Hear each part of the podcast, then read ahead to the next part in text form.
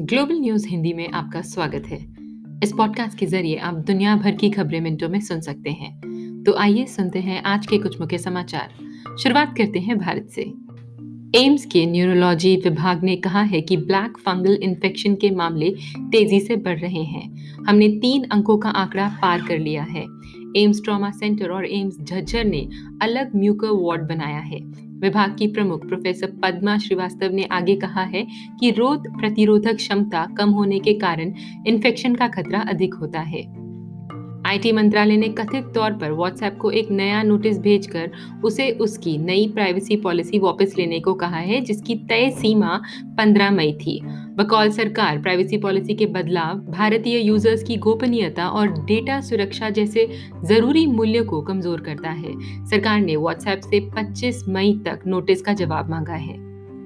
रूस और चीन के बीच अब तक सबसे बड़ी परमाणु डील की शुरुआत होने जा रही है। बुधवार को चीन और रूस दो परमाणु पावर प्रोजेक्ट पर चार यूनिट पर जॉइंट कोऑपरेशन की शुरुआत करेंगे।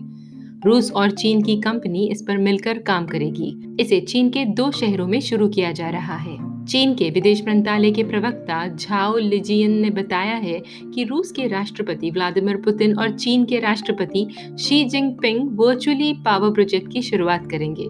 दोनों देशों के बीच इस प्रोजेक्ट को लेकर 2018 में सहमति बन गई थी। नेपाल में बुधवार सुबह पाँच दशमलव आठ तीव्रता का भूकंप आया। नेपाल के स्थानीय समय के मुताबिक सुबह करीब पाँच बजकर बयालीस मिनट पर भूकंप के झटके महसूस किए गए। इसका केंद्र पोखरा से 35 किलोमीटर पूर्व में था। राहत की बात यह है कि अभी तक किसी जनहानि की कोई खबर नहीं है। अमेरिका के बाद अब सिंगापुर ने मंगलवार को फैसला लिया है कि 12 से 15 साल के बच्चों को वैक्सीन लगाई जाएगी। यहाँ के स्कूलों में कोविड 19 के बढ़ते मामलों को देखकर यह निर्णय लिया गया है। और आखिर में इक्वाडोर सरकार के अनुसार गेलापोगस द्वीप समूह के दक्षिण पूर्व में मौजूद चट्टानों की बनावट डाविन आर्च प्राकृतिक कटाव के कारण ढह गई है। ये आर्च डाइविंग स्पॉट के रूप में मशहूर है, जहाँ से गोताखोरों को समुद्री कछुए वेल शार्क और डॉल्फिन से सामना होता है। 1835 में द्वीप पर आए ब्रिटिश वैज्ञानिक चार्ल्स डाविन के नाम पर इसका नाम पड़ा। इसी के साथ आज का ग्लोबल हिंदी न्यूज़ समाप्त होता है। सुनने के लिए बहुत बहुत धन्यवाद।